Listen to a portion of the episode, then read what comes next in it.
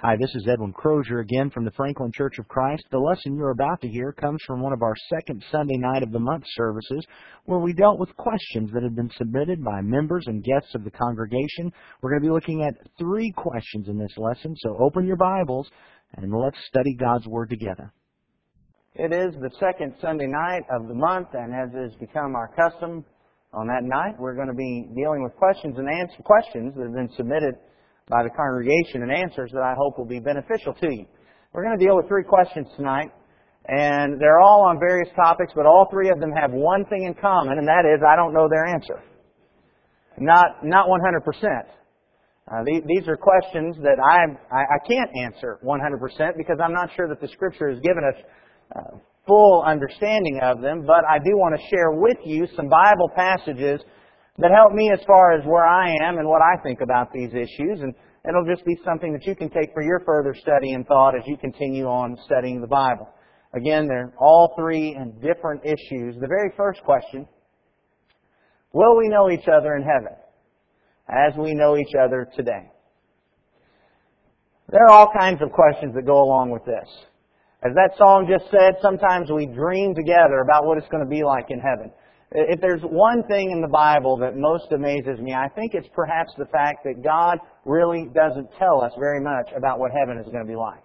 That's the, that's the goal that we're all shooting for, and He's told us that it's going to be grand and awesome, and we don't want to miss it. But He really hasn't told us all that much about it, and so we have all kinds of questions that go along with this. Will we know each other? If we know each other, will we know the folks that aren't there? And if we know the folks that aren't there, we'll be sad. But wait a minute, I thought there was no tears in heaven, and all those kind of questions. And so I recognize that there are just a host of questions. And I do not have all the answers to all those questions. And I, I don't intend to answer all those questions. And just to be honest with you, while we're going to talk about this for a few moments tonight, I really don't intend in our second Sunday night services to answer all the possible questions that could stem from this question. I just want to share with you a, a passage that, that leans me in one direction regarding this issue and talk with you about it. Will we know each other in heaven? Will we maintain our identities and be able to recognize and know each other in heaven? I tend to believe that we will.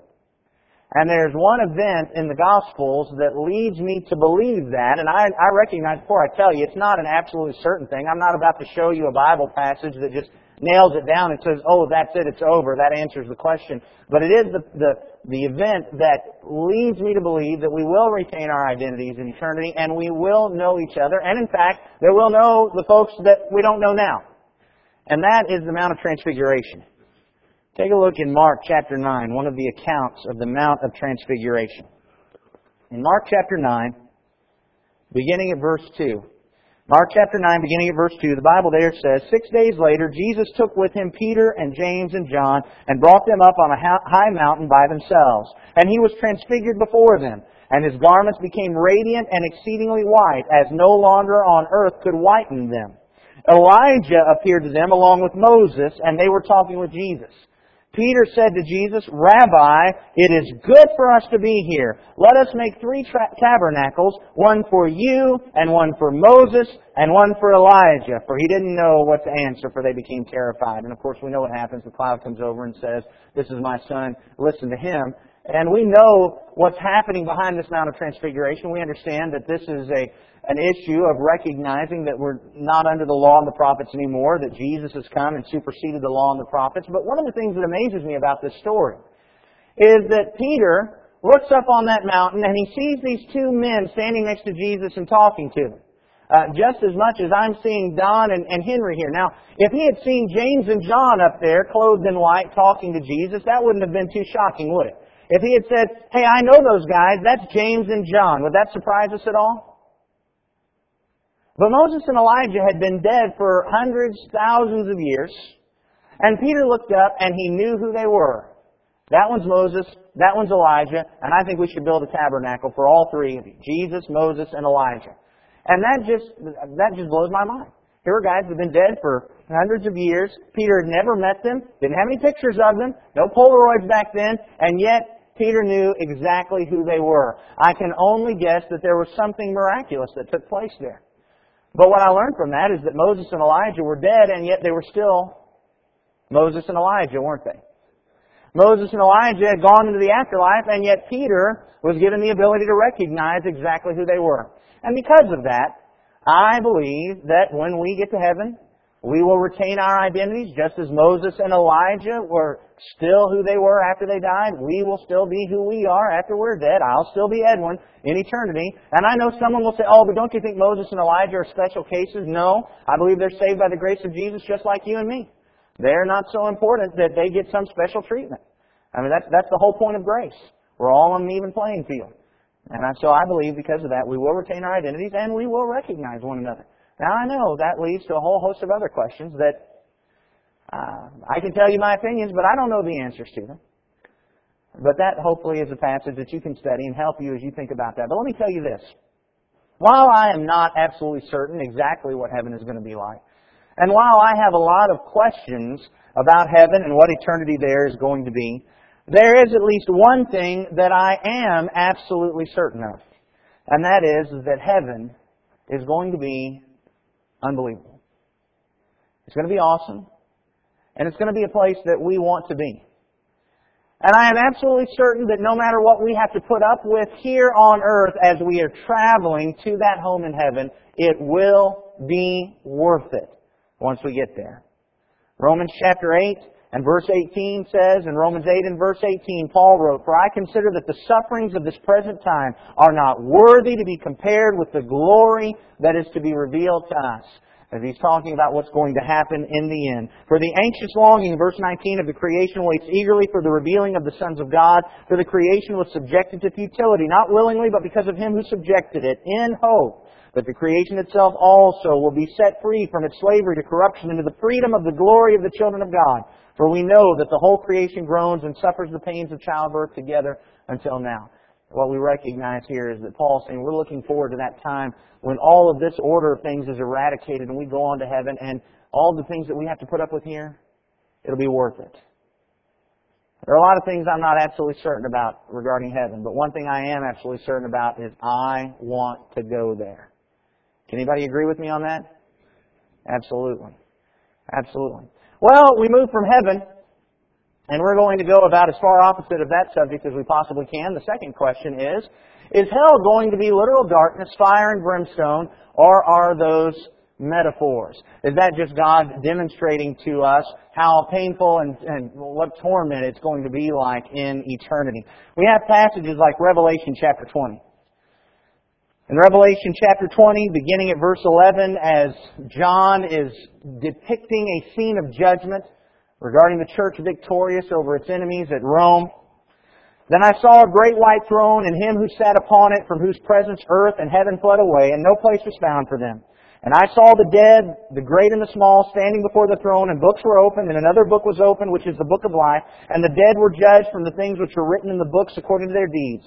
And the sea gave up the dead which were in it, and death and Hades gave up the dead which were in them, and they were judged, every one of them according to their deeds. Then death and Hades were thrown into the lake of fire. This is the second death. And we look over in verse 8 of chapter 21, but for the cowardly and unbelieving and abominable and murderers and immoral persons and sorcerers and idolaters and all liars, their part will be in the lake that burns with fire and brimstone, which is the second death. Here in this picture of judgment, the church victorious over God's enemies, we see what happens to the enemies. They end up going into a lake of fire that burns forever. Hell. We have other passages. Mark chapter 9. In Mark chapter 9, verse 43. In Mark chapter 9 it says in verse 43, If your hand causes you to stumble, cut it off. It is better for you to enter life crippled than having your two hands to go into hell into the unquenchable fire, where their worm does not die and the fire is not quenched. If your foot causes you to stumble, cut it off. It is better for you to enter life lame excuse me, than having your two feet to be cast into hell, where their worm does not die and the fire is not quenched. If your eye causes you to stumble, throw it out. It is better for you to enter the kingdom of God with one eye than having two eyes to be cast into hell, where their worm does not die and the fire is not quenched. Unquenchable fire. John the Baptist, when he came into the world preaching, in Matthew chapter 3, in Matthew chapter 3 and verse 11. He talked about the baptism of fire, and in context we recognize that's talking about the judgment that comes on people who don't listen. As for me, Matthew 3 verse 11, I baptize you with water for repentance, but he who is coming after me is mightier than I, and I'm not fit to remove his sandals. He'll baptize you with Holy Spirit and fire. His winnowing fork is in his hand, and he'll thoroughly clear his threshing floor, and he'll gather his wheat into the barn, but he will burn up the chaff with unquenchable fire. And just one more we'll take a look at. Matthew chapter 25 and verse 30. A parable of judgment in Matthew chapter 25 and verse 30. As he talked about that one servant who was not a good steward, who buried his talent in the ground and did not use it to make a return for the Lord. In verse 30 of Matthew 25, he said, Throw out the worthless slave into the outer darkness. In that place there will be weeping and gnashing of teeth. Darkness, fire, brimstone, smoke, those of course are our pictures of what hell is going to be like. And those are our pictures because that's what the Bible says. Now, are those pictures literal?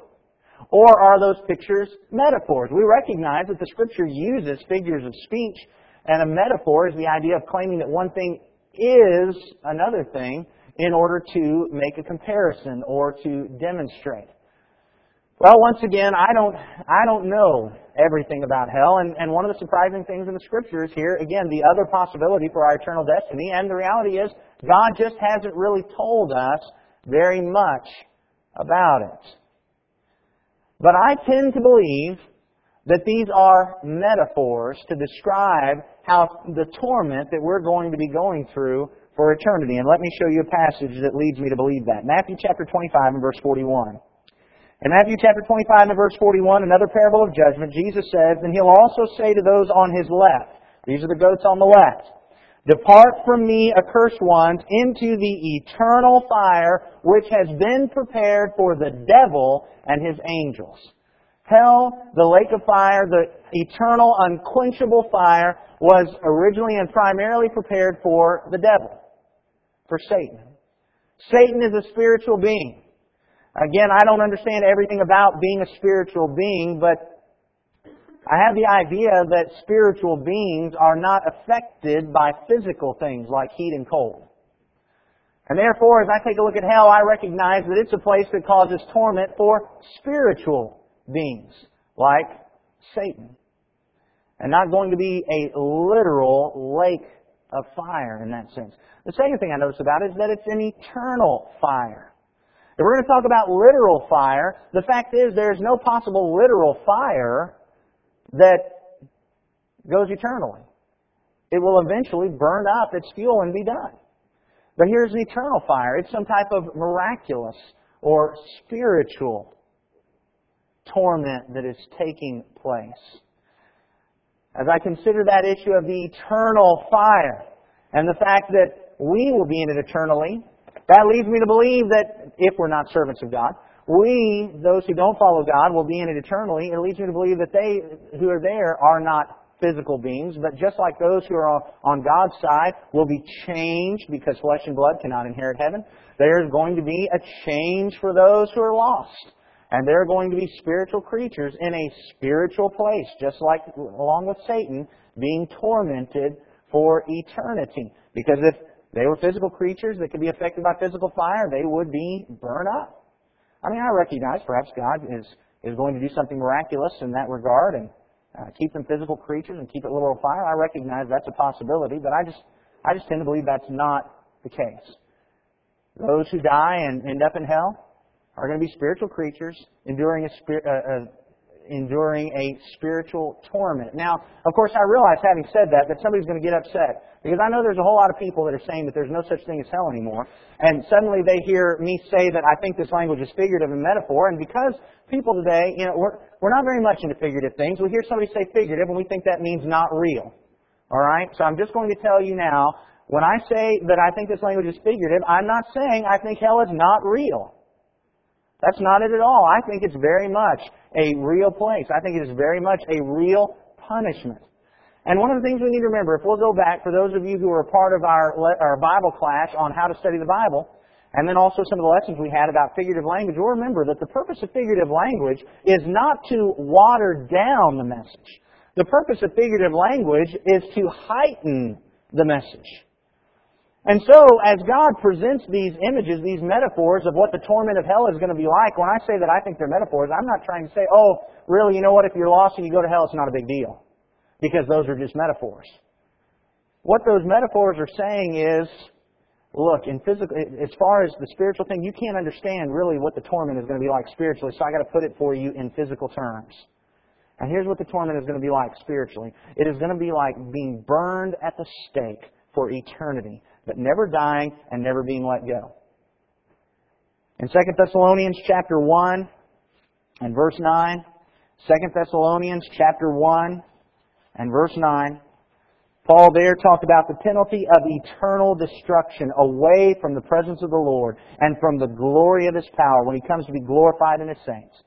While the saints are glorified in His presence and they see His glory, a glory that's not worthy to be compared with anything that will endure here, those who have not known God and have not obeyed His gospel are going to be cast away into outer darkness, into eternal destruction.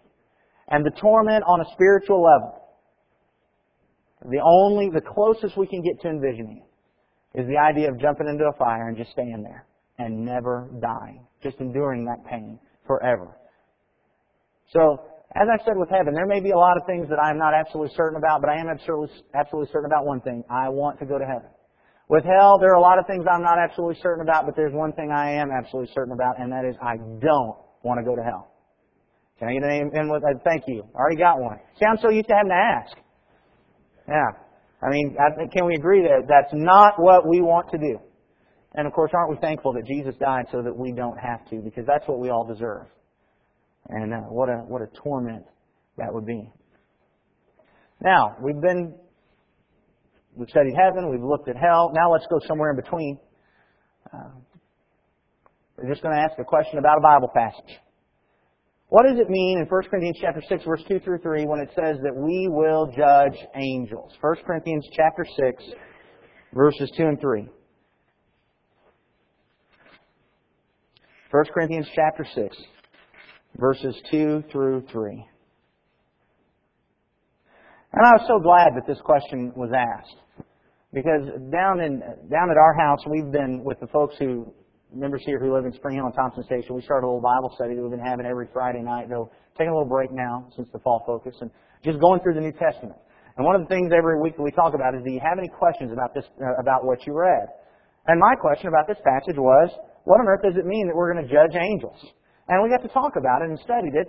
And it was the very next Sunday, I mean, the two days after we had talked about this, this question is asked of me. And, and I just said, oh, I'm so glad you asked it, because now I think I know the answer. Uh, now, I may not be absolutely 100% certain, but there's a Bible passage that I think helps with this. Now, is it possible that what this passage means when it says, beginning in verse 2, Do you not know that the saints will judge the world? If the world is judged by you, are you not competent to constitute the smallest law courts? Do you not know that we'll judge angels? How much more the matters of this life? Perhaps. Perhaps there's some way in which God is going to have faithful Christians directly involved in casting the lot against angels, against folks in the world. But passages like Romans chapter 2 and verse 16 cause me to believe that's just not so. In Romans chapter 2 and verse 16, Paul talked about the day when, according to his gospel, God will judge the secrets of men through Christ Jesus. God is the judge, and we're not. And that judgment occurs through Jesus Christ based upon God's gospel, not, not based upon us. How then can that passage say that we judge angels or will judge the world? Well, I believe there's a Bible passage that helps us understand this. Look in Matthew chapter 12. In Matthew chapter 12, verse 42 and 43. Excuse me, verse 41 and 42. In Matthew chapter 12, verse 41 and 42, the scribes and Pharisees had asked for a sign. And Jesus has said to him, You're not going to get a sign except for the sign of Jonah. As he was three days and nights in the belly of the whale, in the belly of the sea monster, so will the Son of Man be three days and three nights in the heart of the earth.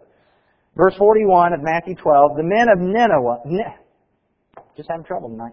The men of Nineveh will stand up with this generation at the judgment and will condemn it because they repented at the preaching of Jonah, and behold, something greater than Jonah is here. Verse 42, the queen of the south will rise up with this generation at the judgment and will condemn it, because she came from the ends of the earth to hear the wisdom of Solomon, and behold, something greater than Solomon is here. Now, does this passage point out to us that the men of Nineveh are going to get to stand up, and, and the queen of Sheba, the queen of the south, are going to get to stand up in the end of time and sit on a jury board with God as the chief judge? And be able to cast their lot, and they'll go back into the chambers and they'll discuss and they'll talk about whether or not the Pharisees ought to go to heaven or hell. I don't think so. That's not the point at all. The point is, as Jesus is pointing out, is look, here were some people who, when someone less than the Son of God came to them, they repented. When someone not as wise as the Son of God came into the earth, they traveled land and sea to be able to meet them and hear their wisdom. Their actions, their life, because of what they did, they will stand up. And their actions will be held against you. The point being that Pharisees, you have no excuse. Here were folks that didn't even have what you had, and they repented. How much more, scribes and Pharisees, should you repent at the preaching of the Son of God as He comes to the earth, as you see the sacrifice and what is going to come from that? They're going to stand up and judge. Not that they're going to be actively involved in striking the gavel and bringing condemnation, but their lives and their actions are a testimony against the lives and actions of the Pharisees. I believe that when we come over to 1 Corinthians chapter 6, that it's in that same sense that we stand up and judge those who don't accept. Our lives, as we have looked at the evidence and lived by faith, our lives and our actions are a testimony against those who had the same thing that we had, but rejected it. And regarding the angels, who had more than we had, but rejected it. And because we have been wise enough to look at the evidence, to study it, accept it, and live based upon it.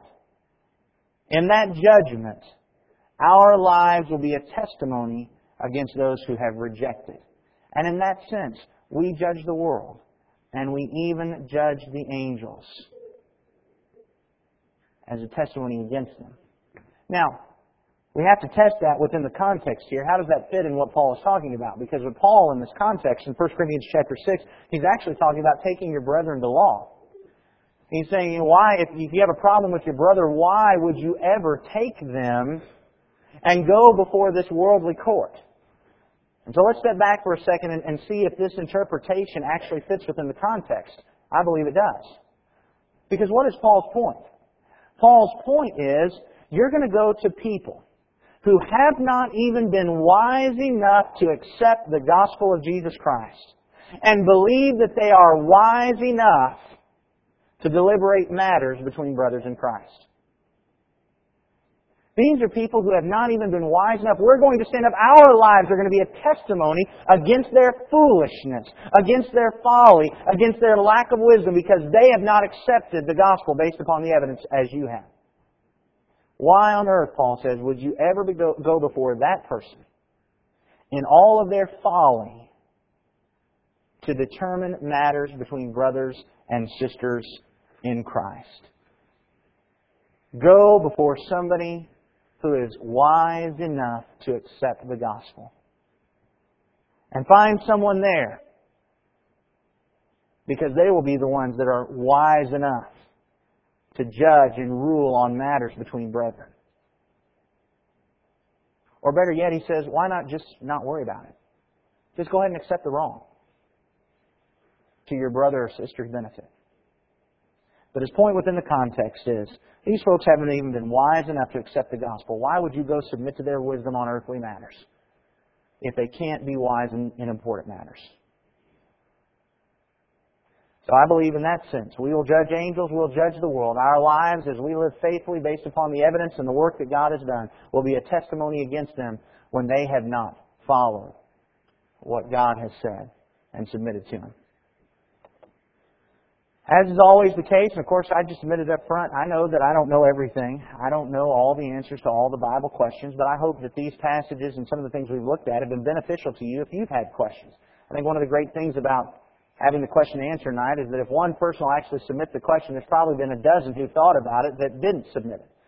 And so I hope these have been helpful to you. If you think for some reason that I've missed it on anything, please feel free.